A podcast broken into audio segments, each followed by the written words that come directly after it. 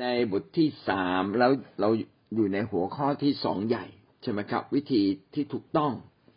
ในการเข้าสู่อาณาจักรพระเจ้าอาณาจักรพระเจ้าจะมีวิธีการอะไรนะที่เราสามารถเข้าไปสู่งานอาณาจักรของพระเจ้าโดยที่เราได้รับหลักประกันแน่นอนว่ายังไงเราได้ขึ้นสวรรค์ได้เข้าสู่อาณาจักรของพระเจ้านะครับเอาละอาณาจักรของพระเจ้าอย่างที่เราทราบก็จะเป็น2ส่วนใช่ไหมครับอาณาจักรของพระเจ้าในแผ่นดินโลกนี้ซึ่งยังเป็นอาณาจักรที่ไม่สมบูรณ์นักแต่ก็กำลังเข้าย่างเข้าใกล้สู่ความสมบูรณ์เช่นมีการอัศจรรย์หายโรคมีการอวยพรจากเบื้องบนนะครับสิ่งที่ดูเหมือนไม่ดีก็กลับกลายเป็นดีอันนี้ก็เป็นอาณาจักรพระเจ้าในแผ่นดินโลกแม้จะไม่สมบูรณ์แต่เราก็ตื่นเต้นกับพระเจ้านะครับและจะสมบูรณ์มากขึ้นยังไม่มีขอบเขตอันจำกัดคือจะโตขึ้นอย่างไม่จำกัดเมื่อชีวิตเราเติบโตขึ้นเมื่อคิดจักรของพระเจ้าเติบโตขึ้นแต่อาณาจักรของพระเจ้าจะสมบูรณ์เมื่อมนุษย์นั้นไปอยู่บนฟ้าสวรรค์กับพระเจ้าเป็นอาณาจักรใหม่เอาละในการเข้าสู่อาณาจักรของพระเจ้าซึ่งอยู่ในโลกนี้และเราจะเข้าไปถึงอาณาจักรแห่งความสมบูรณ์ในฟ้าสวรรค์เราต้องเข้าโดยวิธีการอย่างไรบ้างข้อที่1ก็คือต้องมีจิตใจที่ถูกต้องนะครับอยู่ในหน้า102หรือตามที่บทเรียนได้เขียนไว้นะในใจเราต้องไม่มีท่าทีที่ไม่ถูกต้องไม่มีความคิดที่ไม่ถูกต้องอยู่ในใจถ้าเราความคิดถูกต้องเราจึงจะเข้าสู่แผ่นดินสวรรค์ของพระเจ้าได้ถ้าความคิดจิตใจเราไม่ถูกต้อง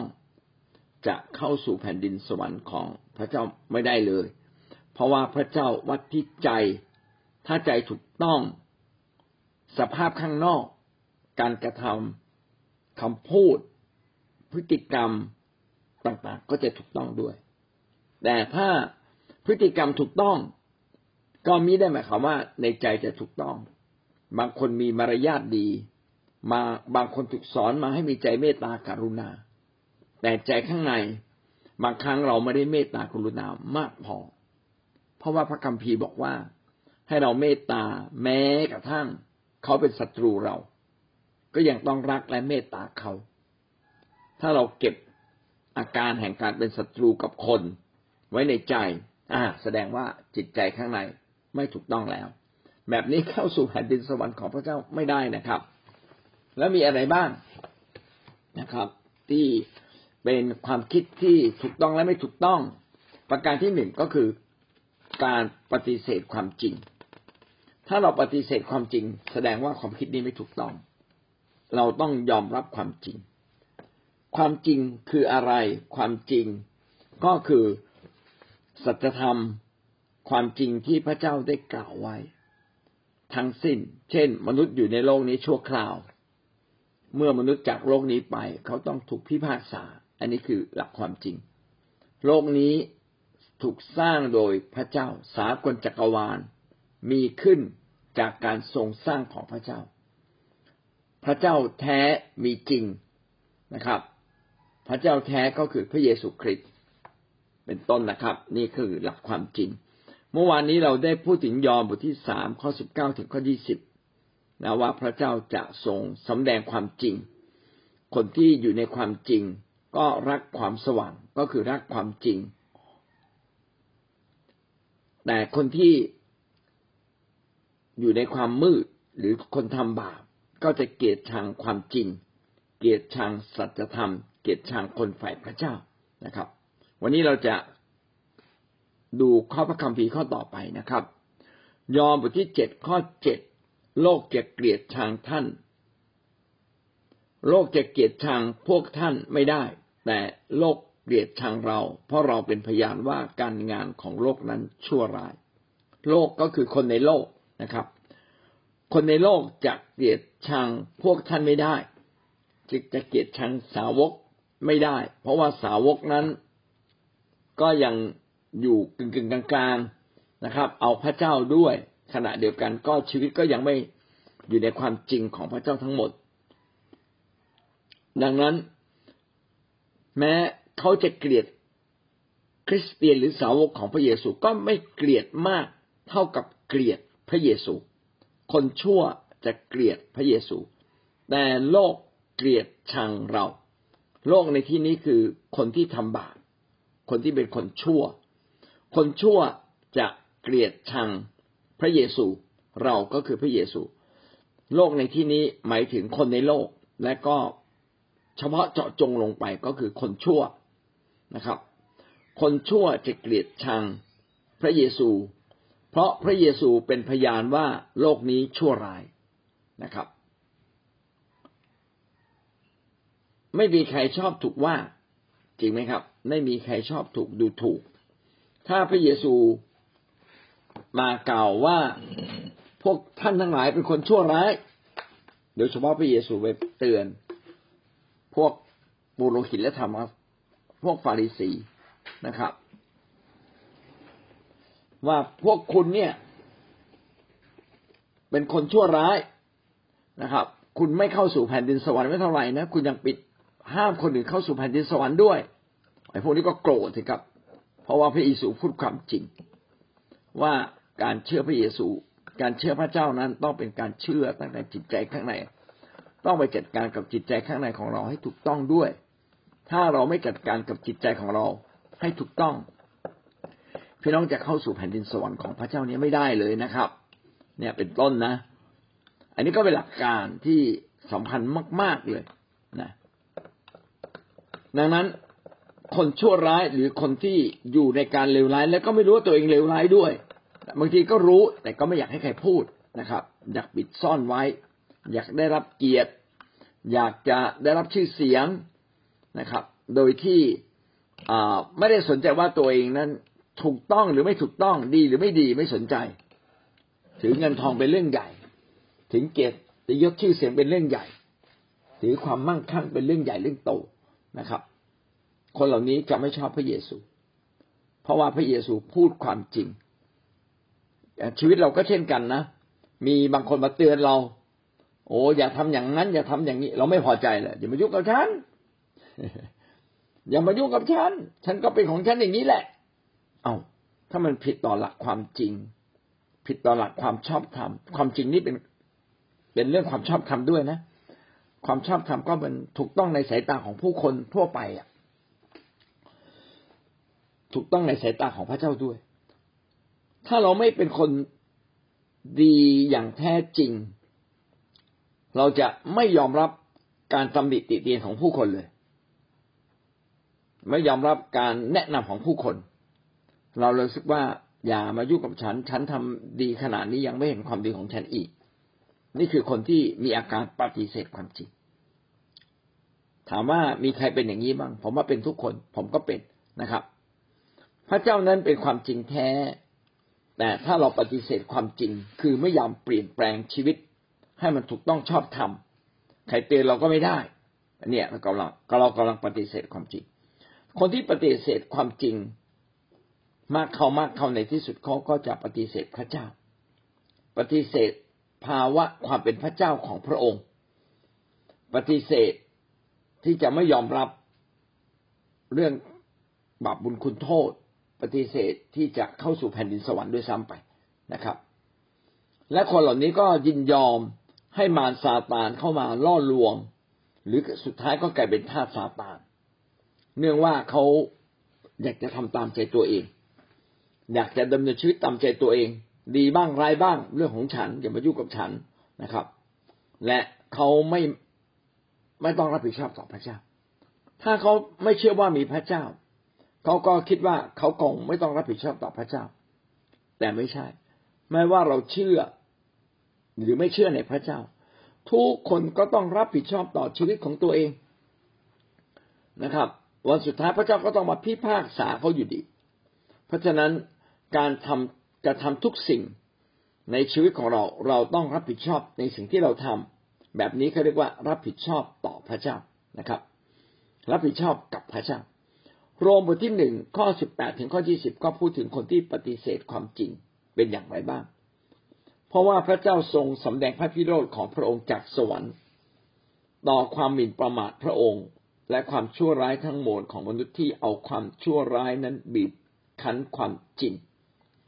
เอาความชั่วร้ายบีบคั้นความจริงก็คือยึดความชั่วร้าย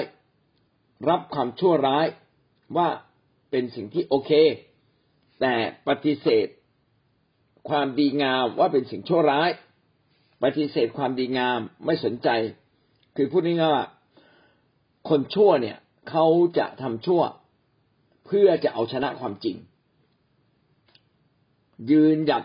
ที่จะเป็นคนโกหกต่อไปนะครับเพื่อจะบอกว่าการโกหกนั้นถูกต้องอันเนี้ยอาการแบบนี้เขาเรียกบีบคั้นความจริงอยากจะเลวต่อไปอยากจะชั่วต่อไปให้มันรู้ไปสิมันจะเกิดอะไรขึ้นฉันไม่กลัวหรอกคุกก็คุกนรกก็นรกอะไรอย่างเงี้ยนะอันนี้เขาเรียกความชั่วร้ายบีบคั้นความจริงมันบีบได้ไหมบีบไม่ได้ความจริงก็ยังเป็นความจริงอยู่ดีเราทำชั่วทำผิดก็ตกนรกชีวิตเราไม่กลับใจก็เข้าสู่แผ่นดินสวรรค์ของพระเจ้าไม่ได้ไม่กลับใจที่จะมายอมรับว่าในโลกนี้มีพระเจ้าก็เข้าสู่แผ่นดินสวรรค์ของพระเจ้าไม่ได้ไม่ยอมรับว่ามีความชอบธรรมมีความอธรรมก็เข้าสู่แผ่นดินสวรรค์ของพระเจ้าไม่ได้นะครับต่อการหมิ่นประมาทโอ้อาการอย่างนี้เป็นการหมิ่นประมาทพระเจ้าเลยนะพระเจ้าก็โกรธตั้งแต่เด็กก็เคยรู้จักพระเจ้าเรื่องของพระเจ้าก็เคยได้ยินพระเยซูก็มาบ่อยๆเรื่องพระเยซูก็ยอมรับอยู่บ่อยๆนะครับในบางครั้งบางคราวเช่นไปในวันคริสต์มาสบ้างไปในวันเฉลิมฉลองบ้างเขามีแจกอะไรแล้วก็ไปบ้างนะครับเขาแจกแว่นตาแล้วก็มารับเขาพูดถึงพระเยซูก็ครับนะใจข้างในก็รับแต่เอาเข้าจริงก็ดำเนินชีวิตตามตัวเองตามใจตัวเองการตามใจตัวเองก็เป็นการเอาความชั่วบีบคั้นความจริงนะครับทำไมถึงเป็นอย่างนั้นนะครับข้อ9บอกว่าเหตุว่าเท่าที่จะรู้จักพระเจ้าได้ก็แจ้งอยู่ในใจของเขาทั้งหลายเพราะว่าพระเจ้าได้ทรงโปรดสำแดงแก่เขาแล้วทำไมพระเจ้าโกรธพระเจ้าพิโรธและโกรธคนเหล่านี้เพราะว่าคนเหล่านี้เนี่ยปฏิเสธพระเจ้าในข้อ19บอกว่าเท่าที่จะรู้จักพระเจ้าการที่เราจะรู้จักพระเจ้าเนี่ยมีคนมากมายบอกเราแล้วเขาประกาศแล้วเขาบอกชัดๆแล้วมีการอัศจรรย์เกิดขึ้นคนหายโรคก็เห็นแล้วและพระเจ้ากู้เขาก็รู้อยู่บ้างแล้วถ้ามองธรรมชาติมีกลางวันกลางคืนมีฤดูกาลมีน้ำขึ้นน้ำลงมีฝนตกมีฤดูกาลก็บอกว่าถ้าธรรมชาติเป็นระบบระเบียบก็ต้องแสดงว่ามันต้องมีการบริหารจัดการอยู่เบื้องหลังจริงไหมครับอะไรที่ไม่มีการบริหารจัดการมันจะสำเร็จไม่ได้มันจะเป็นระบบระเบียบไม่ได้แล้วผู้ใดเล่าทำให้เกิดความระบบระเบียบของปรากฏการณ์ธรรมชาติเหล่านี้มีกลางวันกลางคืนมีเดือนมีปีมีมาตลอดเลยไม่เคยเปลี่ยนแปลงเลยมนุษย์ตายไปรุ่นแล้วรุ่นเล่าก็ยังมีดวงอาทิตย์มีกลางวันมีกลางคืนยังมีเดือนมีปีมาจนถึงทุกวันนี้นะครับยังไม่จบไม่สิ้นเลยแสดงว่ามีผู้ที่คอยกำหนดคอยจัดการคอยบริหารคอยควบคุมแล้วใครมันเป็นธรรมชาติมันเป็นธรรมชาติแล้วใครควบคุมธรรมชาติล่ะถูกไหมครับพระเจ้าไงพระเจ้าควบคุมธรรมชาติแล้วทำไมพระเจ้าให้น้ำท่วมให้ฝนแล้งนะครับสิ่งเหล่านี้มาจากความบาปของมนุษย์ความบาปของมนุษย์แหละทำให้ธรรมชาติมันเพี้ยนและมันเพี้ยนไปตั้งแต่สมัยอาดัมเอวาครับแต่จริงๆแล้วถ้าเราเปิดใจนิดหนึ่งนะเราจะได้ยินเรื่องของพระเจ้ามานานมากเลยตั้งแต่เราเป็นเด็กแล้วนะครับมีคนพูดถึงเรื่องพระเจ้านะครับข้อที่10กล่าวว่าตั้งแต่เริ่มสร้างโลกมาแล้วสภาพที่ไม่ปรากฏของพระเจ้านั้นคือฤทธานุภาพอันถาวรพระเจ้าเป็น พระเจ้าฝ่ายจิตวิญญาณเราจะมองไม่เห็นสถานภาพที่ไม่ปรากฏพระเจ้าจะไม่ปรากฏรูปร่างหน้าตาให้เราเห็นนะครับแต่พระเจ้านั้นทรงดำรงอยู่และมีจริงตั้งแต่เริ่มสร้างโลกเลยทีเดียวและสิ่งที่พระเจ้าทรงสำแดงอยู่ตลอดเวลาก็คือฤทธานุภาพอันถาวรก็คือฤทธานุภาพที่ไม่เคยเปลี่ยนแปลงฤทธิ์ของพระองค์ฤทธิ์ความรักของพระองค์พระองค์กู้เราช่วยเราฤทธิ์แห่งการอัศจรรย์ของพระองค์สิ่งเหล่านี้พระเจ้าสำแดงอยู่ตลอดเวลาพระคัมภีร์เขียนไว้ตลอดเวลาแหวกทะเลแดงได้นะครับแม่น้ำนะครับแหวกออกได้กำแพงเมืองล้มลงได้คนตายแล้วฟื้นขึ้นได้โอ้นี่เป็นฤทธานุภาพแห่งการอัศจรรย์ของพระองค์นะครับฤทธานุภาพแห่งความรักที่ยกโทษความบาปผิดของเรายกแล้วยกอีกยกแล้วยกอีกตั้งแต่โบราณกาลจนถึงปัจจุบันแล้วแบบนี้มีในพระใดไม่มีแต่ในพระเจ้านะครับที่พระเจ้าจะลงโทษเพราะว่าพระเจ้าให้โอกาสมากแล้วนะครับถึงเวลาที่พระเจ้าต้องลงโทษบ้างเพื่อคนในโลกนี้จะได้รู้ว่าถ้าไม่กลับใจก็ต้องถูกลงโทษแบบนี้นะครับพระเจ้าก็เลยต้องเชือดให้เป็นตัวอย่างและการเชือดนี้เป็นกฎเกณฑ์ของพระองค์พระองค์เชือดโดยเฉพาะอย่างยิ่งคนที่รู้จักพระเจ้าแล้วยังทำผิดอย่างจงใจทำแล้วผิดอีกไม่ยอมกลับใจไม่เริ่มต้นใหม่ไม่เปลี่ยนแปลงชีวิตพระเจ้าบอกก็ต้องมีพระพิโรธนะครับต่อคนเหล่านี้อันนี้เป็นสิ่งที่เขาทำเป็นการยั่วพระพิโรธพระเจ้าเองด้วยการกระทำผิดของเขาด้วยการใจแข็งกระด้างไม่ยอมกลับใจเทวสภาพของพระองค์สภาพของความเป็นพระเจ้าสภาพของเป็นความยิ่งใหญ่ในฝ่ายจิตวิญญาณมีพระองค์มีสภาพของความเป็นพระเจ้าในพระองค์เองนะครับก็ได้ปรากฏชัดในสรรพสิ่งที่พระองค์ทรงสร้างฉะนั้นเขาทั้งหลายจึงไม่มีข้อแก้ตัวเลยถ้าเราดูสรรพสิ่งที่ทรงสร้างไม่ว่าจะเป็นพืชเป็นสัตว์ไม่ว่าจะเป็นภูเขาแม่น้ำจะเป็นท้องฟ้าจะเป็นดวงดาวสรรพสิ่งที่พระองค์ทรงสร้างกำลังบ่งบอกว่าต้องมีพระผู้สร้างต้องมีผู้ที่ควบคุมจะเกิดขึ้นเองได้อย่างไรนะครับมนุษย์เกิดขึ้นเพราะมีพ่อแม่นะไล่ไปก็มีปู่ย่าตายายตาทวดไล่ไปนะครับ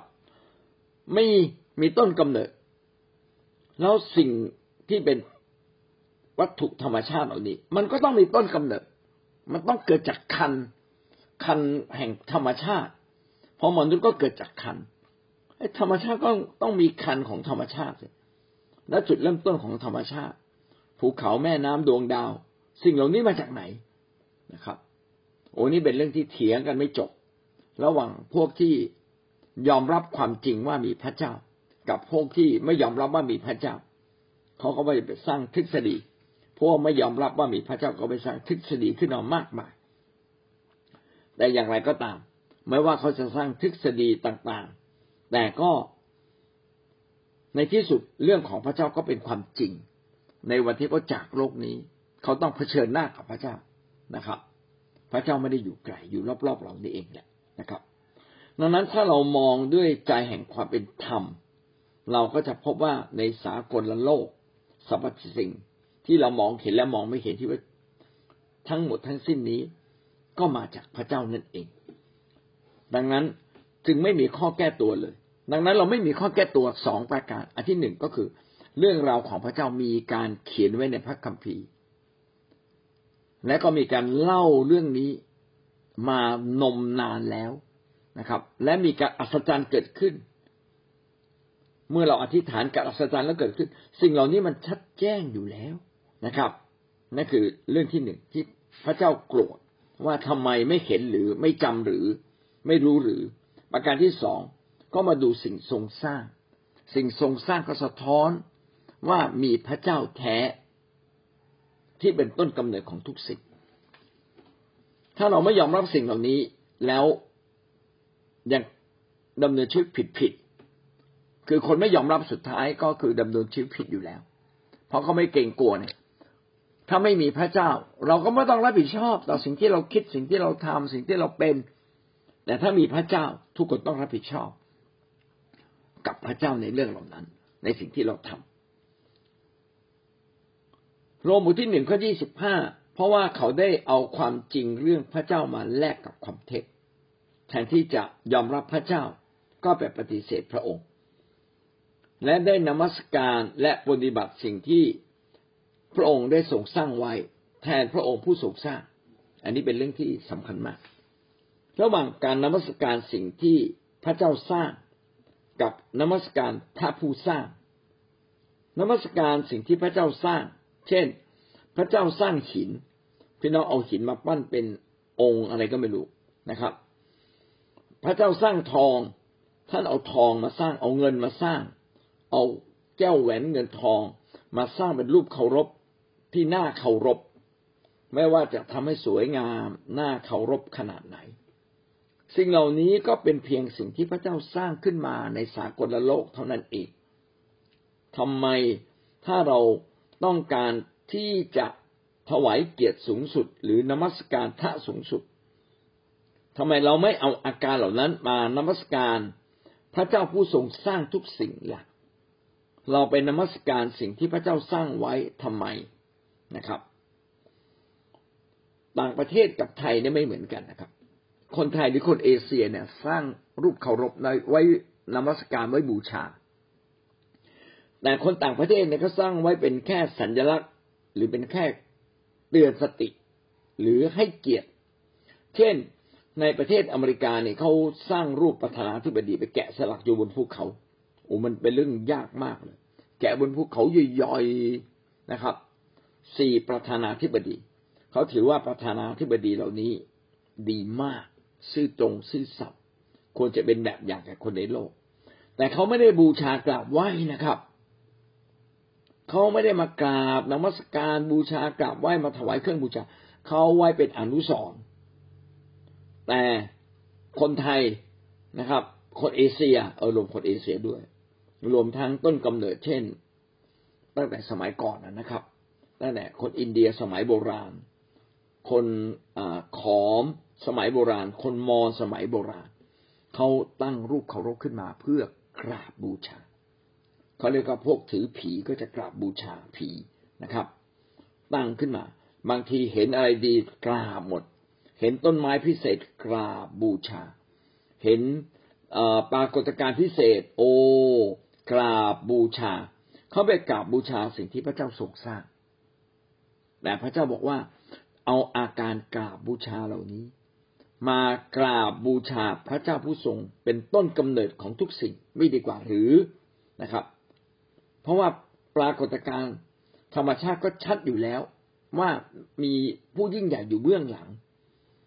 เรื่องพระเจ้าก็มีคนประกาศแล้วนะครับเราไม่ควรเลยที่จะเอาการนมัสการแบบนี้ไปนมัสการสิ่งที่ไม่ใช่ความจริงแท้นะครับผู้ซึ่งควรจะได้รับการสรรเสริญเป็นนิจอาเมนพระเจ้าต่างหากที่ควรจะได้รับการยกย่องสูงสุดแต่เพียงผู้เดียวนะครับข้อนี้ก็อธิบายให้เราทราบอย่างหนึ่งว่ามนุษย์เนี่ยมาจากพระเจ้าและมนุษย์ปรารถนาที่จะเติมเต็มใจด้วยการนมัสการบางสิ่งบางอย่างที่มีคุณค่าสูงสุดและมนุษย์จึงเอาอาการแห่งการแสวงหาพระเจ้าและอยากจะถวายบูชาสูงสุดแก่บางอย่างที่สูงสุดนั้นนะครับอยู่เสมออยู่แล้วพี่น้องก็ลองสังเกตว่าขณะคนไม่เชื่อพระเจ้าก็ยังมีลักษณะของการอยากจะนมัสการพระใดๆก็ตามนะครับอยากจะยกย่องอยากจะกราบเวลาฝรั่งเนี่ยเขามาถึงจุดแห่งการกลับใจก็คุกเข่าลงเลยนะครับแล้วพี่น้องสังเกตนะครับอาการการคุกเข่าลงก้มศีรษะลงเนี่ยเป็นอาการของคนทั้งโลกแสดงว่าพระเจ้าเนี่ยสวมสิ่งหนึ่งไว้ในชีวิตของมนุษย์คือการอยากจะรู้จักกับพระเจ้านั่นเองมนุษย์จึงไปแสวงหาสิ่งที่ยิ่งใหญ่ดูเหมือนยิ่งใหญ่และสูงสุดคนที่ไม่รู้จักพระเจ้าก็จะ มีแนวความโน้มเอียงที่จะไปกราบบูชาสิ่งที่ดูเหมือนยิ่งใหญ่เช่นดวงอาทิตย์ยิ่งใหญ่ก็ไปกราบบูชาดวงอาทิตย์ก้มลงกราบลงนะครับเอาสิ่งที่ดีที่สุดมาถวายโอ้นี่ก็เป็นสิ่งที่บอกเราว่ามนุษย์ทั้งสิ้นทั้งปวงนั้นมาจากแหล่งเดียวกันนะครับมาจากแหล่งเดียวกันโอ้วันนี้เราได้คำพิเศษขึ้นมานะครับว่ามนุษย์รากฐานของมนุษย์ทุกคนนั้นปรารถนาที่จะนมัสการถวายบูชาอย่างสูงสุดแก่บางสิ่งบางอย่างอยู่ในตัวเขาอยู่แล้วโรมบทที่1ข้อที่18เพราะเขาไม่เห็นสมควรที่จะรู้จักพระเจ้าพระองค์จึงทรงปล่อยให้เขามีใจชั่วและประพฤติสิ่งที่ไม่เหมาะสมบางครั้งพระเจ้าก็ปล่อยนะครับคือเห็นว่าไม่ไหวแล้วบอกแล้วพูดแล้วนะครับมารก็ปิดตาใจเขาด้วยพระเจ้าบอกอ่ะถ้างั้นก็ปล่อยนะครับปล่อยโดยเฉพาะคนที่เป็นทาสของมารถ้าเรายังไม่เป็นทาสของมารเรายังถูกพระเจ้าดึงกลับมาได้ถ้าเป็นทาสของมารเหมือนกับว่าทุกประตูในการต้อนรับพระเจ้าถูกปิดหมดละมารมาปิดตาใจดังนั้นการที่พระเจ้าบอกพระเจ้าปล่อยเนี่ยหมายความว่าพระเจ้าไม่มีช่องทางที่จะเข้ามาถึงตัวเขาแล้วถ้าเขาปฏิเสธพระเจ้าถึงจุดหนึ่งถึงจุดหนึ่งคือกลายเป็นทาสของมารเขาจะกลับมาหาพระเจ้าไม่ได้แต่ถ้าเขายังไม่เป็นทาสของมารนะครับวันหนึ่งคนนี้อาจจะไปเข้าสู่การประชุมบรรยากาศฝ่ายวิญญาณที่เข้มข้นพระเจ้าอาจจะเปิดตาใจเขาก็ได้เมื่อเขาถูกขับผีออกนะครับตาเขาอาจจะสว่างขึ้นมาต้อนรับพระเจ้าก็ได้ใครจะไปรู้แต่ใครก็ตามที่ตาใจปิดสนิทพระเจ้าทำอะไรไม่ได้แล้วอ่ะนะพระเจ้าจำต้องปล่อยบางคนบอกเอาแล้วไหนบอกพระเจ้าทำได้ทุกสิ่งพระเจ้าทำได้ทุกสิ่งแต่พระเจ้าไม่บังคับเราต้องตัดสินใจเองว่าจะต้อนรับพระเจ้าหรือไม่ต้อนรับพระองค์เราต้องตัดสินใจเองที่จะทำดีนะครับการทำชั่วก็เป็นการตัดสินใจของเขาเองนะครับพระเจ้าอยากเห็นเขาตัดสินใจรับผิดชอบต่อชีวิตของเขาด้วยตัวเองนะครับและพระเจ้าไม่บังคับเพราะว่าพระเจ้าสร้างมนุษย์อย่างดีเลิศที่สุดสามารถตัดสินใจเองได้มนุษย์จึงต้องตัดสินใจเองนะครับพระเจ้าไม่บังคับเลยขณะพระเจ้าดีที่สุดพระองค์ก็ไม่บังคับเราด้วยอยู่ที่การเลือกเราต้องเลือกเป็นเลือกให้ถูกต้องนะครับถ้าเราเห็นสมควรไม่รู้จักพระเจ้ามากเข้าเมื่อไหร่โอ้พระเจ้ามีอะไรไปโบสถ์ก็เท่านั้นแหละเสียเงินเสียทองเสียเวลายังต้องเงินไปให้เขาอีกเนี่ยเวลาจะทำอาหารกินก็ไม่มีเนี่ยบางทีก็อ้างเนี่ยลูกป่วยสามีป่วยสามีก็อ้างว่าภรรยาป่วยนะโบสถ์รุงรังห้องน้ำโบสถ์ก็ไม่สะอาดบางทีมันมีข้อแก้ตัวเยอะแยะหมดเลยเพื่ออ้างว่าพระเจ้าไม่คู่ควรต่อตัวเขาอันนี้เขาตัดสินใจเองนะถ้าตามันมืดสนิทปั๊บเมื่อไหร่พระเจ้าไม่มีวิธีการช่วยเราเลยพระเจ้าจำต้องปล่อยที่ปล่อยเนี่ยไม่ใช่เพราะว่าไม่รักแต่ความรักเนี่ยล้อมรอบเขาอยู่แล้วเขาไม่เอาเองนะครับก็เป็นเหมือนกับพระเจ้าปล่อยเขาไหลไปกับความชั่วไปสู่พฤติกรรมอันไม่ถูกต้องและไม่เหมาะสมโดยเฉพาะอย่างยิ่งเรื่องเพศกับเรื่องความโลภเรื่องเงินทองเรื่องอำนาจเนี่ย3อย่างนะครับเป็นเรื่องที่ล่อลวงมนุษย์ที่สุดเลยนะครับพี่น้องต้องระวังให้มากๆโรมบทที่1ข้อ32แม้เขาจะรู้พระบัญญัติของพระเจ้าที่ว่าคนทั้งปวงที่ประพฤติเช่นนั้นสมควรจะตายเขาก็ไม่เพียงประพฤติเท่านั้นแต่ก็ยังเห็นดีกับคนอื่นที่ไม่ประพฤติเช่นนั้นด้วยคนบางคนเนี่ยอาจจะเรียนรู้มาก่อนว่าพระเจ้ามีจริงกฎเกณฑ์แห่งความดีความชอบนี่มีจริงนะครับคุณธรรมนี่มีจริงบาปบุญคุณโทษมีจริงนะครับเขาไม่เพียงแต่รู้นะครับแต่เขาก็ไม่ประพฤติเลยนะครับเขาการที่เขาไม่ประพฤติเนี่ยไม่เพียงเท่านั้นเขายังไปเห็นดีเห็นงามไปรวมกับพวกไม่ประพฤติด้วยกันเฮไปด้วยกันนะครับ ตบมือด้วยกันให้เกียรติโอ้คุณไม่เอาพระเจ้าผมก็ไม่เอาพระเจ้าเหมือนกันโอ้ดีใจแล้วกอดคอมาเราลงนรกด้วยกันเราจะไปกลัวเราหลายคนรับรองได้เลยนรกสู้เราไม่ได้อะไรอย่างนี้เป็นต้นแสดงว่าใจแข็งกระด้างไหมใจแข็งกระด้างอย่างมากเลยนะครับ